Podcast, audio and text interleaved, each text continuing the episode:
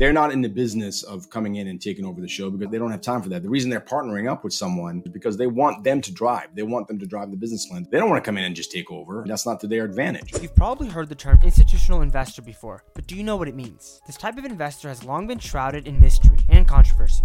Some investors love them, others refuse to work with them. Today we're bringing on private equity expert John Azar, founder of Peak 15 Capital, to debunk some misconceptions about institutional capital and also peel back the curtain on this sector of the real estate space that has long been misunderstood. Here we go. You work with private equity and institutional groups, and that's really the main topic, the main theme I wanted to dive into today. You serve as the bridge between sponsors and their deals and uh, these private equity institutional capital groups.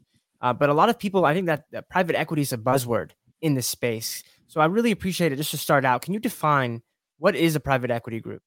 A, private equity group, I mean, it's, it's, it's, we we are a private equity group. I mean, private equity group is anybody who would essentially bring their own allocated capital, uh, whether it's in house or through a fund, uh, to other people's deals and fund them, and then take essentially either partake participate in a deal as a partner or participate in a deal as a as a limited partner or as a full general partner, um, and essentially be able to kind of structure some kind of a partnership through the capital stack.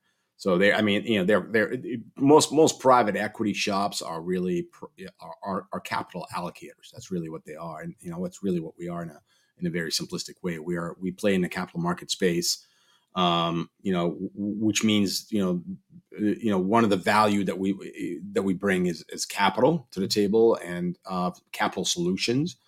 Um, but that is not all that private equity brings to the table. I, that's why I, I, was careful to say one of the one of the things that we bring to the table is capital, because a lot of time people have the misconception that a private equity shop is just all about money. It's just all about like you know what kind of check or uh, the checks that they bring to the table and that's not true. Sometimes, uh, a lot of times, in fact, the best sort of private equity companies out there are bringing to the table more than just money. They're bringing to the table expertise. They're bringing to the table collaboration. They're bringing to the table, um, you know, other other factors of the transaction that is needed, whether it's from a balance sheet perspective or experience perspective or um, operational perspective. Sometimes, uh, so it just it just depends. And then money, obviously, is a is a big probably the over over dominant portion of what they're bringing. But obviously, the, you know, it all starts and ends with, with, with money and what you what you can bring to the table. But uh, but it's it's not uh, it's certainly not the only factor that that identifies and and certainly um, you know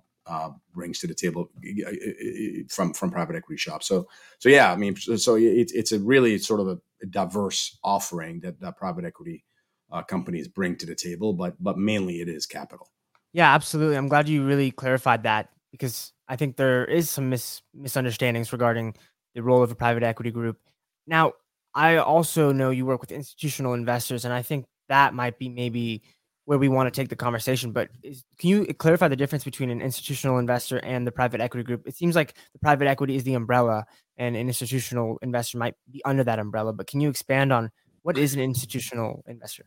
Yeah, yeah. There's no. I mean, eh, you know, it, you're right. You're right. Private equity is is kind of an umbrella, or maybe even institutional equity. Sometimes think of people think of institutional equity as, uh, you know, as as hedge funds or pension funds or something like that. Uh, and, and, that is correct. I mean, a lot of institutional equity is uh, the word institution really comes from the standpoint of. Uh, a, a, you know, a, a, capital source that is being driven by some kind of a, a committee, an institutional committee of some sort, that makes the decision on where to allocate capital and how to allocate capital. And and that usually is found in in larger you know larger shops that allocate capital into varying um, sectors not just commercial real estate. So you know institutional capital could be BlackRocks of the world you know uh, that's that's on a sort of somewhat of a larger scale or or Goldman Sachs or you know you know KKR, or something like that. And these are these are huge, large institutional shops. But it could also be pension funds. It could be endowments. Um, it could be university endowments or or or um, state employee pension funds.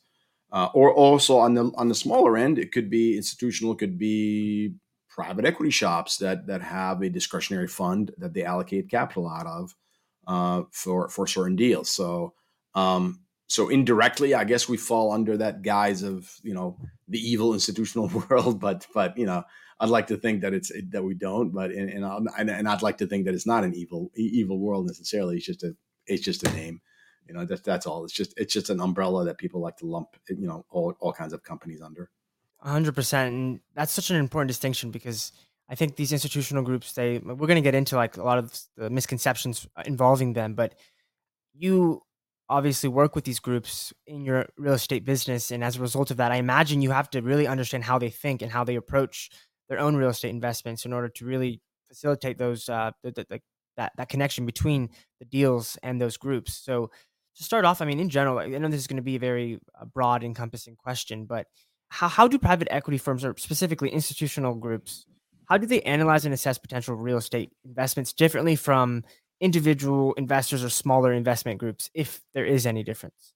Well, I mean, from an if you're if you're referring to smaller investors, meaning like the retail investors, you know, com- completely different. I mean, it's not the same. Um, it's not in the same ballpark of how they assess investments. I mean, retail investors depend on their and, and, they also vary in sophistication. Retail investor, one retail investor, not all retail investors are created equal. I mean, you know, retail investors that you know, if you take one retail investor who invested in a particular sector and have knowledge on it, you know, such as retail, because we deal with retail investors, high net worth investors as well for our fund, because um, that's who we raise money from for for our fund, um, for our co-GP fund. So um, a retail investor that have invested in, in syndications, retail syndications in particular, um, and have knowledge of how you know how real estate space work and and what and how money is being made in the retail in, in the, in the in the real estate space or multifamily space in particular uh, is going to be completely different from a retail investor who has never invested in anything like that, who's only invested maybe in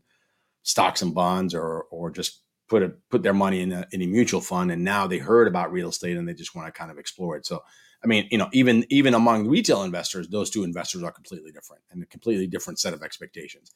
And then you take on institutional investors. I mean, that's a completely different animal altogether because that's, you know, the the, the set of expectations um, are completely different. They, you know, there's a, there's got to be a lot more sort of alignment. There's got to be a lot more, um, and, and when I say alignment, meaning alignment of interest um, of you know when the deal does better or performs better that their their money is performing better and as well as the relationship as a whole is performing better. Some of the best institutional investors approach approach their relationship that way approach their relationship as mutually beneficial and mutually um, you know mutually profitable to, to to both parties involved. But they also have their metrics they have to they have to meet. Um, you know institutional investors are driven by their own sort of mandates that they have within their companies. They have uh, you know, it's not just a, you know, that's the one of the main differences between them and a retail investor. Retail investors could be just assessing what he he or she may or may not need for their money and what they want their money to do.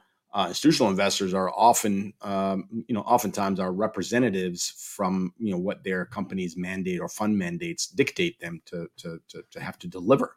Um, so they have very strict guidelines on what they need and what they don't need. They're they're not trying to be difficult, but they just that's just the mandate of their of their company. So, you know, if their company mandates that they can't invest uh, anything under ten million dollars, for instance, um, that's just how they are. It's not like they're being they're being picky. That that's just the mandate. You know, if their mandate is they can't invest in, you know, they can't invest in self storage. They can only invest in multifamily. That's what they have to do.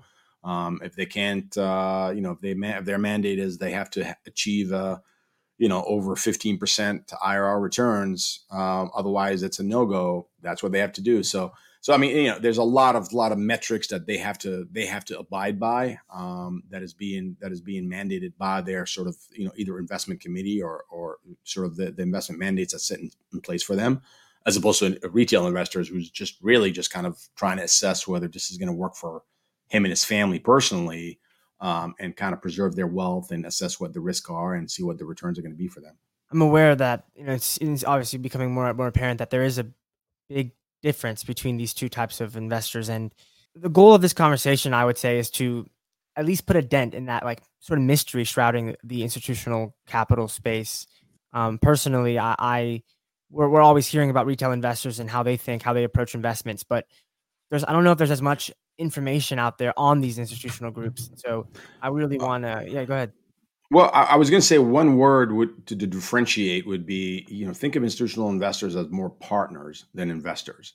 um, you know, retail investors are investors. They're true investors because they're really putting their money to work, and they're just, you know, they're depending on you for the knowledge and and and the safety and the drive of the business plan and all that kind of stuff. So institutional investors are not that way. Institutional investors, when they put their money to work, they're really partnering with you. They're, you know, yes, they are depending on you also still to drive the business plan forward, but they have their own set of demands and criteria, and they have their own sort of sense of reporting and um, you know they are uh, they are going to demand a lot out of that relationship as a true partnership should um, as opposed to a retail investor. So. Yeah no that's awesome man and so let's let's maybe instead of talking about like retail investors let's maybe take the angle of the operator sponsor um, because maybe that's more focused like they might have their own access to their own pool of retail investors whereas the institutional group has their their own funds um, unless they have their own investors which you can probably provide more clarity on uh, I did want to expand on the due, due, diligence process. Is it the same for a normal syndication operator uh, sponsor team as it is with the institutional group, or are there any drastic differences in that process? And one thing I did want to kind of tie on to that is there is this general sentiment regarding investor uh, philosophy when it comes to investing in real estate, uh, the, the, the preservation of cat, or just investing in general. The their motive about preserving capital and how that's more of a priority over making a profit and like the excitement they get. So they're they're more fearful of losing money than the excitement they get towards making money. And so to kind of tie on to that, how do these larger groups tend to balance that desire to make a profit and also preserve capital? Uh, well, they they they they balance it out by by doing a very a lot deeper due diligence on the sponsor and on the deal itself. So they balance that by making sure that the deal is is is meeting the the sort of the profit projections that they expect. Um, that they have that that it's hitting all the metrics that they kind of lay lay down as far as the, what they expect out of the deal um, from a performance standpoint. Um, so yeah, I mean, per, capital preservation is certainly I mean, that should be universal for everybody. That, that should be universal for retail investors. Nobody's going to go into an investment thinking, oh, you know what, I can lose this. It's fine. I mean, it's you know, that's not you know, that's if that's how it you know, it, only people go to Vegas do that. I mean, that's not. This is not a you know, an, an investment, a retail, a, re, a, real estate investment uh, should not be a gamble. Uh, if you know what you're doing, if you know, I mean, there's a certain amount of risk, obviously, uh, it's not a riskless investment by any chance. And that's one of the first thing I tell a lot of my you know, even retail investors when I, you know, when I'm asked as to you know what is the worst case scenario. Well, the worst case scenario is you lose your money. I mean, that is true. I mean, if, if you have to be honest with everybody, that is the worst case scenario. But but how you do that, you know, there has to be a certain you know amount of like certain disasters that happen in your operations and in the economy as a whole in order for an investment to be lost completely um, so there are a lot of safeguards and a lot of things that could be done. And you know, so you can start at the worst case scenario and then work your you, you, you know kind of reverse engineer it back. Like, okay, that is the worst case scenario, but but let's let's kind of backtrack it a bit. In order for that to happen, all these all these horrific things have to occur, and you know they've never occurred with me or they've never occurred with my team. Um, this has kind of been the performance, so that's how you kind of tackle that, but but in terms of in terms of uh, you know capital preservation and capital growth, I mean they should be hand in hand in, in everything. I mean everything capital capital preservation should be should be a no brainer for. I mean that should be like a you know obviously we are in this industry to preserve capital. Um, you know so that that should be a given. Uh, capital growth that's that's going to be a whole different sort of calculus and, and structure itself to see how and what way you're going to be able to grow and achieve the kind of returns that you're expecting it to achieve, um, while while while while maintaining the correct assumptions, while maintaining the the correct patterns, while maintaining the correct you know guidelines as to how you're managing your investments. Um, you know, I mean, half the battle is actually buying something right, and then the other half of the battle is managing it right until you actually sell it on the other end. I think that that is very apparent, and it's almost it should be obvious, right, that the investors are motivated to preserve their capital. And I just kind of figured that since they're they have so much more capital that it's obviously they're taking more risk um and and so you you did touch on it uh, regarding like their due diligence is more extensive. Yeah i mean a lot of institutional investors depends where they come from especially like so these days especially overseas investors european investors asian investors um, they have a lot lower threshold of returns than american investors north american investors meaning like they have, their return expectations are a lot lower. Um, you know the capital preservation need is still there but there's a big difference from, from someone you know coming from a country that is really in a, a, not a good economic situation. They're not offering them a huge amount of they can't make a, a, huge economic interest or economic upside there. They're coming to the us and they have a, a you know an expectation of you know if, if they're if they're able to achieve five six percent irr they're they're happy. Um, whereas opposed to some other maybe domestic national you know us based investors institutional investors they have to achieve double that, if not more, um, to, to, to, for that, for that to make sense for them. So, so it really is, is it, it all depends on your return expectations. And that's really what differentiates people and how they, how that's really what differentiates people when they, when they get into a deal bidding situation and, and, and how some, somebody, somebody loses a deal to somebody else, because a lot of times, you know people come to the table with the numbers they come I mean, the numbers of are the numbers. If you if, at the end of the day if you if you calculate the deal right and underwrite it correctly which you know that should be the first step is underwrite a deal correctly and have the right assumption and have the right growth pattern. At the end of the day you, you know the numbers are the numbers. Um, what what makes a difference is what someone how someone wins out on over someone else is what their return expectations are. If my return expectations on a deal is you know 15% IRR and somebody else's return expectation with the same exact numbers is 10% IRR, they're going to win the deal over me any day because I, I I can't dip down low enough to to get below that 15% IRR. Yeah, and that that that brings up another point in my mind where there seems to be two schools of thought right now where there there obviously there isn't the, the bid ask gap we're seeing right now between where buyers are uh, able to buy and sellers are willing to, to, to, to sell for and I think that's resulting in a lot of capital on the sidelines. And that, there's been this sentiment where there's going to be a massive wave of opportunity coming, and other people are saying there's a lot of capital on the sidelines, so that's going to reduce the the real opportunity that's going to be coming once it once it does unleash itself on the market. And I wonder how do these larger institutional groups, how do they how are they navigating the, the competition in the market? Uh, do they even have to compete for deals, or is it the fact that they have so much capital? Does that kind of allow them to throw their weight around and, and get into opportunities whenever they want. Oh no, they have to compete. I mean, they have to compete like anybody else. I mean, especially on good deals and, and deals that make sense. Um, yeah, I mean, you know, make yeah, make no mistake. I mean, they, they not everybody holds all the cards. So you know, just because again, remember what I said in the beginning, it's not just all about money. Money makes it makes it makes a huge difference, and and who cuts the check makes a difference. But that's not that's not the only thing that differentiates them um, you know, I, relationships are key, and and what is bringing you know everything else holistically that's being brought to the table is key. Um, if I have, you know, for, for, even if for deals that we do, if I have two sets of institutional investor, one guy is bringing money to the table, and the other guy's bringing this. They're both bringing the exact same kind of money to the table, um, and one guy has a much better relationship with me is is great to work with, has a fantastic team. We are very comfortable together. They they also are bringing um, you know they're bringing expertise to the to, to the table because they we think we, they're going to be great partner. The other guy's just bringing money and he's he's like, well, I'll just give you, I'll just give, you, I'm just going to cut a check for you, and you know, I'm not going to bring anything else to the table. I'm probably going to go with the first guy. I'm definitely going to go with the first guy because you know it's exact same money, but I'm going to go with somebody who brings a little bit more value than just the, the check they're writing. So so yeah, there was absolutely on good deals and on deals that that are um, that are that are com- that are competitively uh, priced well and generate the right kind of returns. Um, you could have some competition out there uh, from institutional investors. So they're they're not they're not just because they have the money doesn't mean that they have all the power. I want to dig a little deeper into how these groups think, if you don't mind. I want to know from their perspective, what factors contribute to the success of a real estate deal, maybe particularly a multifamily syndication deal?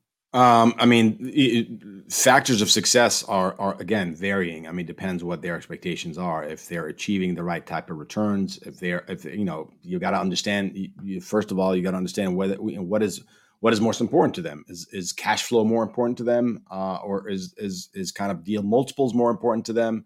Is IRR more important to them? So, it, you know, they all have different sort of levers of what is priority when they get into a deal um, and you have to understand that before you sort of before you position your deal or if you want to position your deal correctly because you could be pitching well this deal has amazing cash on cash on cash story but the irr is not as good and you don't know you know and and, and if the person you're talking to doesn't really care about cash on cash, but they care about IRR, you just lost that investor. Or, or if you're talking to an investor and you're pitching him, you know, IRR, IRR, IRR, like, yeah, this is going to be, this is going to be great. It's going to generate, you know, 20% IRR.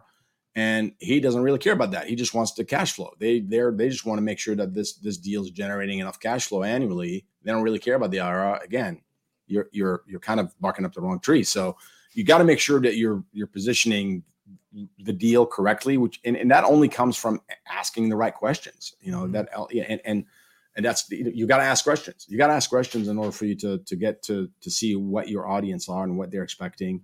Uh, I mean, heck, it's a it's a lesson I had to you know I'm having I'm having to relearn all the time now that we're you know we, we through our fund and we're talking to retail investors. Um, I I in fact I just recently told my my team, listen, just you know stop me when I'm when I'm presenting to retail investors because I tend to I tend to almost speak the same way as I'm speaking to you now, um, or I'm speaking to to a lot of our institutional investors, to retail investors, and it's sometimes a lot of times it just they you know they glaze over, and and it, it's it, it, I have to stop and, and and take a step backward and start to ask a lot more questions as to what do you know? What do you you know what are you comfortable with? What kind of stuff can i explain? You know what are the concepts that you're familiar with?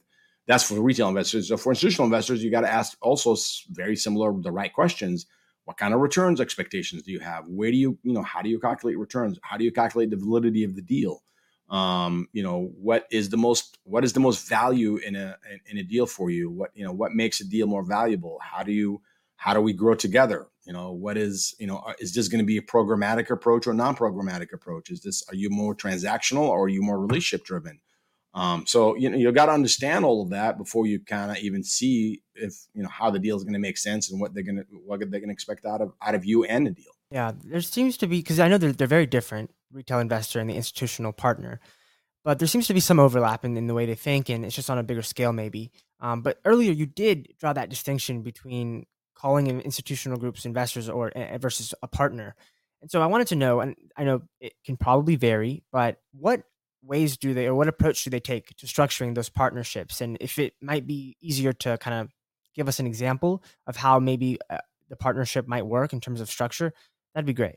Yeah, I mean, they typically come in either as they could come in as limited partners, uh, or they can come in as joint venture partner or co-GP partner. So they, there's you know two ways they would come into the table. But even if they come in, even if if an institutional investor comes to the table as a limited partner, which a lot of groups do, even as limited partners, they are not the, they're not the same kind of limited partners as retail investors. Retail investors, when they come into a deal as limited partners, they really have. I mean, they they they they, they can't they don't have any say so in the deals necessarily. They have no um, you know, they can't necessarily tell you what to do and what not to do and how to run the operation. Whereas institutional limited partners, LPs, even though they're technically limited partners, they have certain control provisions that, that, that they come in with that they have to sign off on, which which is natural. I mean, you know, and I'm always surprised when I say this to someone, to some of the operators and sponsors out there, and they're like, well, what kind of control provisions? I'm like, well, what do you what do you expect when somebody's giving you 90% of your equity and giving you a check for 90% of your equity? If you're bringing 90% of the money, did you expect to just be, you know, you know, scot free and not, not not have to be answerable to anything? Like that's that's not reasonable. So, you know, if somebody's bringing 90% of the money to the table, they're going to have certain provisions that they're going to want you to perform. They're going to either have certain performance metrics, or they're going to, and they're also probably going to have some certain voting rights uh, on the deal. They're going to have um, you know, some kind of sell, uh, buy, sell provisions. They're going to have to have some kind of voting right or control right on on you know when to sell, how to sell, and what you know what kind of you know what kind of metric to use on that. So you know, just because they're limited partners from institutional side doesn't mean that they, they have no say so on things. In fact, it's the exact opposite. They they generally comes with a lot of kind of covenants and control covenant provisions that that gives them certain amount of you know comfort and and uh, ability to kind of pull the trigger on certain things in a deal.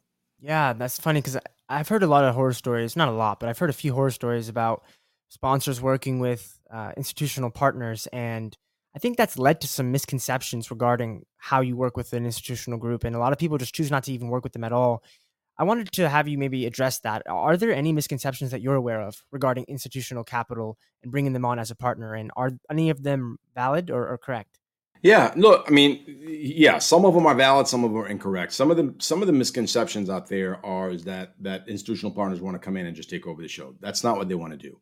You know, I, I, you know, that's not to their. They're not in the business of coming in and taking over the show because that's not. They don't have time for that. The reason they're partnering up with someone with a with a sponsor or syndicator is because they want them to drive. They want them to drive the business plan. The reason they they invested and agreed to invest with someone is because they believe in their vision. They believe in the in the way they operate an asset. They believe in in in the story of that asset and how they can grow it and how they can manage it for them. They don't want to come in and just take over. I mean, that's not to their advantage. Um, you know, the other misconception is that that uh, you know uh, you know everybody who who you know they, they'll they'll write the uh, they'll come in and write a check and and and like not and, and, not bother you or something like that. And that's that's again that's also a misconception because you know if somebody I just said earlier somebody's coming in and writing you an 80 90% of the money check they're they're going to have some certain rights and certain provision that you're going to have to provide you're going to have to give them more updates you're going to have to give them more uh, keep them updated with the with what's going on with your asset and their property. So you know there's certain controls with that. Um, you know s- some of the conceptions out there as far as like what you mentioned horror stories of, of of institutional investors maybe walking away from a deal or um, walking away at the 12th hour or you know it happens. Yes i'm not i'm not going to say it doesn't happen. Of course it happens. Um, but you know you you have to make sure that you work with the right you know, partners you have to make sure you ask the right questions. You have to make sure you have a backup plan. You have to make sure that you're you're not leaving things to the 12th hour obviously. Um, you know and and you got to be prepared. Preparedness is, is is number one. I mean you know you got to be prepared you know and and don't ever ever just rely on just hope. You know, that's the, you know, I, I people, I, I, anybody who knows me well knows that I hate the word hope because, you know, hope is hope is just not a strategy. That's that's not I mean, you know it's you got to have a plan in motion and you got to have contingency plan in motion. And and then if God forbid something was, was to happen where a partner walks away, you got to have somebody else as a backup uh, to some extent that you can go to. Does it always work that way? No. Sometimes, unfortunately, sometimes people get hurt in those equations, and um, they end up they end up losing money. Uh, you know, I'm not going to say it never happens. It does happen, but but you know, it, it, happens a lot more rarely. I guarantee you. Than you know, it's like saying like if you drive a car, you're going to get into an accident. Well, are you going to get an? I'm like, yeah, that's a possibility. People get into accidents, but do do most people get into accidents? No, I mean, probably 98% of the people who drive cars don't get into accidents, but some do. Yeah, you mentioned, and you, you did touch on this earlier the questions and asking them and making sure you're doing your own due diligence from the operator sponsor side of things as well. A lot of times it'll end up being that 12th hour change, or um, I don't know if the retrade is the right phrase there, but are there questions that a sponsor or operator should ask that maybe you haven't mentioned that that will help them kind of prevent those last minute changes on the institutional partner side of things? Well, you got to make sure. I mean, with, when you deal with an institutional partner, you're, you're obviously you're going to be presented at some point with a term sheet, or you should be presented with a term sheet, and and there should be a mutually, uh, you know, a mutually agreed upon term sheet that is signed. This is not just a verbal term sheet. This is actually a, a legal term sheet that they that they that the institutional partner presents either via email or via an actual document. Um, and you have to agree and and you know there got to be some kind of paper trail or email trail or something about the agreement that's in place with those terms. Uh, and once those terms are met and then you start working towards what is needed for the closing. And you have to also ask a lot of those questions before you even go down that road. You know you can you can even front load a lot of those questions before you even get to signing the term sheet like what do you expect what do you what's your process like you know what what what what sort of documents do you need what you know what uh, what steps are you going to take to get us to sort of the closing table? What you know, how do you guys work with attorneys? What you know, what are your attorneys going to want?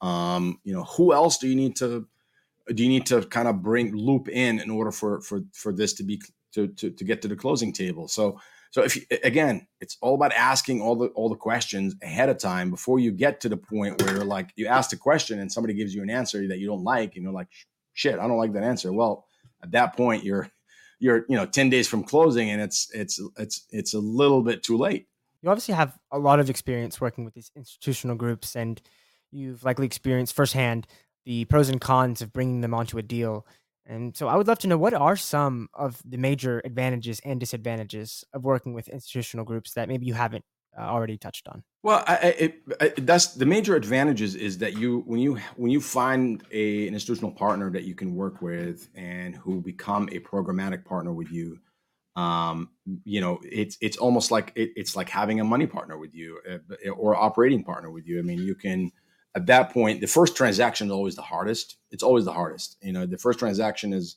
takes so much so much you know brain damage to to to do that you know hopefully the second transaction gets easier and the one after that gets easier and the one after that i mean so uh, you know so once you have an institutional partner on board for one transaction it's always a lot easier to do this the the you know other repeat transactions after that um, the second thing is is is obviously the money the capital. I mean you know yeah you can go out and, and source your deal through in retail investors. Um, you're to be you're to have to you know answer to 50 or 60 or 100 retail investors as opposed to one institutional partner. Um, yes they may have different demands. Yes they may have different reporting criteria. Yes they may be a little bit more picky. Yes they may be sometimes a pain in the butt to, to, to deal with in terms of you know reporting and you know and, and being demanding and having some control provisions and stuff like that but at the end of the day you get one check that pays for the majority of your equity isn't that a, isn't that value right there? You know, so I, I, I can't, I can leave it up to, I mean, it depends whether you're glutton for punishment and want to answer to 100 people as opposed to one person. It brings to mind the saying bigger is better. And I know that might, that is, that's not always the case. And in light of the recent changes in the real estate environment with higher interest rates, the occupancy levels changing across the board, and uh, just a lot of the uncertainty in the market, from the perspective of these institutional groups, are they are they facing any unique challenges or obstacles as they approach real estate investing, specifically from their perspective? I think their challenges are are their challenges are our challenges. The challenges for institutional groups are the challenges for a lot of sponsors: finding the right deals, finding the right de- sponsors, finding the right operators, you know, um, they're experiencing the same thing we are. They're not. I mean, we're all in the same boat together. They're, the, you know, they may be sitting in a different part of the boat, but we're in the same boat, man. I mean, you know, the, the, this just just because they're just because they're sitting in first class doesn't mean that they're not they're not going to be hit by the same wave as we are. So, I mean, you know, we, we're we're all in it together. There, what what the market is doing is affecting all of them, um, as well as the sponsor um, out there that is that is trying to do a you know a deal and and close on a deal. So uh, market conditions is, is pervasive to to everybody, and and you know, um, so so yeah, I mean, you know, as far as what they're experiencing, it's the same experience as we as we do every day. They're they're tr- they're trying to find the right deals, they're trying to find the right sponsors, and and the sponsors themselves are not able to these days. It's very tough to find the right deal that pencil in, and um and but once you do, hold on to it and and try to close that transaction. Um, we think there's going to be a whole lot more deals coming in the market that are going to make sense towards uh, Q end of Q3, Q4 this year, uh, as we see sort of the interest rate, um, and, you know, uh, stabilization at some point, and and then uh, before we see it, we're not going to see an interest rate retrenchment anytime soon. Probably for another, not for another year and a half or two years, but but but we don't need that uh, in, in order for us to see more velocity of deals. In order for us to see more velocity of deals, people have to have uh, more confident that that we have stability in the rate environment, more you know more stability in the in the capital markets environment, uh, and we're not going to see that until we see sort of a you know a, steadfast um, you know stability on, on on some of the rates, um, and I think we probably are we're getting pretty close to that. We're getting pretty close to that. I think you know we might be three four months away from that, but we're getting pretty close to that. Yeah, to, to sort of build off that question, have you seen any major shifts in the institutional capital's uh, approach to investing? And are there any new or shifts or trends that you're seeing on that side? I mean, you know, the, the shifts is the, there certainly have been shifts in terms of their returns expectations. I mean, the returns expectations have definitely have certainly been uh, tampered in the in the past few months. Um, even even even since the you know really the beginning of the year. So a, a lot of institutional investors who may have demanded uh, return expectations in the in the upper teens are now you know closer to the mid teens. So it's it's you know certainly from a returns expectation pers- perspective, they've gotten tampered because they've gotten more realistic. Like you know, hey, like know, in order for us to do, if we want to do more deals, it's really matter of volume. A lot of those guys, eh, eh, for a lot of those guys, it's a volume game. They have to they have to put out a certain amount of money in a certain amount of time. And, you know, unless they loosen up the belt on those return expectations, they're starting to realize that they're not going to put out enough money. They're not going to find enough deals and they're going to be just sitting on a pile of cash. So that goes back to one comment you made earlier as far as like a, you know, oh, there's going to be a ton of money sitting on the sideline. Well, the reason there's going to be a ton of money sitting on the sidelines is because that money was greedy as hell in the beginning of the year or end of last year, and they thought that they could get the same return that they used to used to get back in December, and they're now realizing that yeah, if I want to if I want to put more money out, I need to be a little bit more realistic and more up to date on the market, and and the market is just not giving me those kind of those kind of return expectations. If I want to you know if I want to put out enough money out there. Now, if I want to if I don't care and if I just want to sit sit it out and just find the right and, and just keep digging through the the haystack to find that one needle that gives me the right the right return expectation that's fine too. But a lot of a lot of institutional uh, investors don't have that comfort uh, they have to put out a certain amount of money at a certain amount of time especially if they're fund driven um, going back to what i said earlier about sort of your fund mandate uh, you know your a lot of those institutional investors have certain fund mandates meaning so, sometimes they have to be you know down to a timing perspective. So uh, meaning like you know by the end of the year their investment mandate tells them they have to spend 100 million dollars out of their fund or otherwise they're you know otherwise they either get penalized or they just you know it flips over to another year they create a different tax and you know tax nightmares for them whatever it might be. So so in order for them to put out that 100 million dollars they got to find deals. And in, in, in, in order for them to find deals they got to adjust their return expectations in order for them to put out that money. Yeah it's funny you mentioned that. I was on an interview uh, yesterday with a different investor, and he was saying I made the comment on how much capital is on the sidelines, and he expressed the the perspective that a lot of times the, the people with a lot of capital tend to hesitate. In 2008, he was an investor there, and he also said that a lot of that capital stayed on the sidelines even when the the, the market started to dip because they were waiting for the bottom, and I guess they, they missed it and weren't able to take advantage of all that opportunity. I mean, look, the smart investors are the one who just keep looking no matter what the market is doing. Um, you know, the the the money that get that loses out are are those who stay. Well, I'm gonna who stayed out out of the market, who just pulled themselves completely out of the market. Um, and I and I hear that from everybody. They're like, you know, oh, I'm just gonna pull out for the next six months. I'm just gonna go back in in six months from now. Well, if you do that, you're not gonna find the gems that are gonna pop up between now and the next six months. So if you, it's it's you know, I, it, people have always heard me say that you know it's not about timing in the market; it's it's about time in the market. You can't time the market. You can't time the market because you because even no matter what the market is doing, there's going to be deals out there that are going to make sense, and you just have to you have to make sure that you look for them. If you're an institutional investors, obviously, you got to do more than that. You got to be a lot more proactive about actually adjusting your own policies on what you what you have to expect for returns, your own policies on what you expect for you know a perfect scenario because there's never going to be a perfect scenarios and i and i have to sometimes go back to a lot of our institutional guys you know when they come you know when we bring them to a deal and say look man you you met like 90% of your demands on this deal. You're not it's not going to get any better than that. Like you know you you know if you're looking for the 100% perfect scenario it doesn't exist you, you got to be able to compromise on something so, you know, and and and maybe pick something that is the least of all evil to compromise on. But if you want to put money out and if you want to make sure that you're in the market, stays in the market, you got to compromise on something. Um, you know, it, but but you also don't have to. And if you're not driven by anything, if you're not if you're not under pressure to put out money, if you're not under pressure to, you know, I hate to say it, make a living because a lot of us make living by doing deals and you know deals are the lifeblood of of of syndicators sponsors operators out there.